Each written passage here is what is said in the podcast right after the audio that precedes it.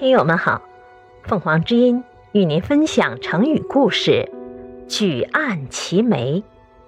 解释：案，古时候有脚的托盘，送饭的时候把托盘举得跟眉毛一样高，后来形容夫妻互相尊敬。东汉学者梁鸿回老家时，有许多女子想嫁给他，都被谢绝了。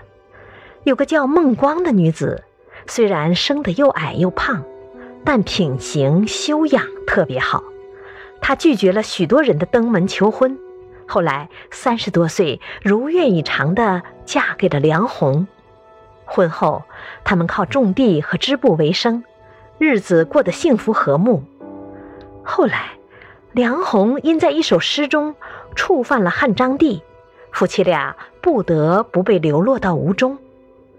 每天，梁红帮人干完活回来，孟光总是低着头，把准备好的饭菜用托盘举到跟眉毛齐平的高度，侍候丈夫用餐。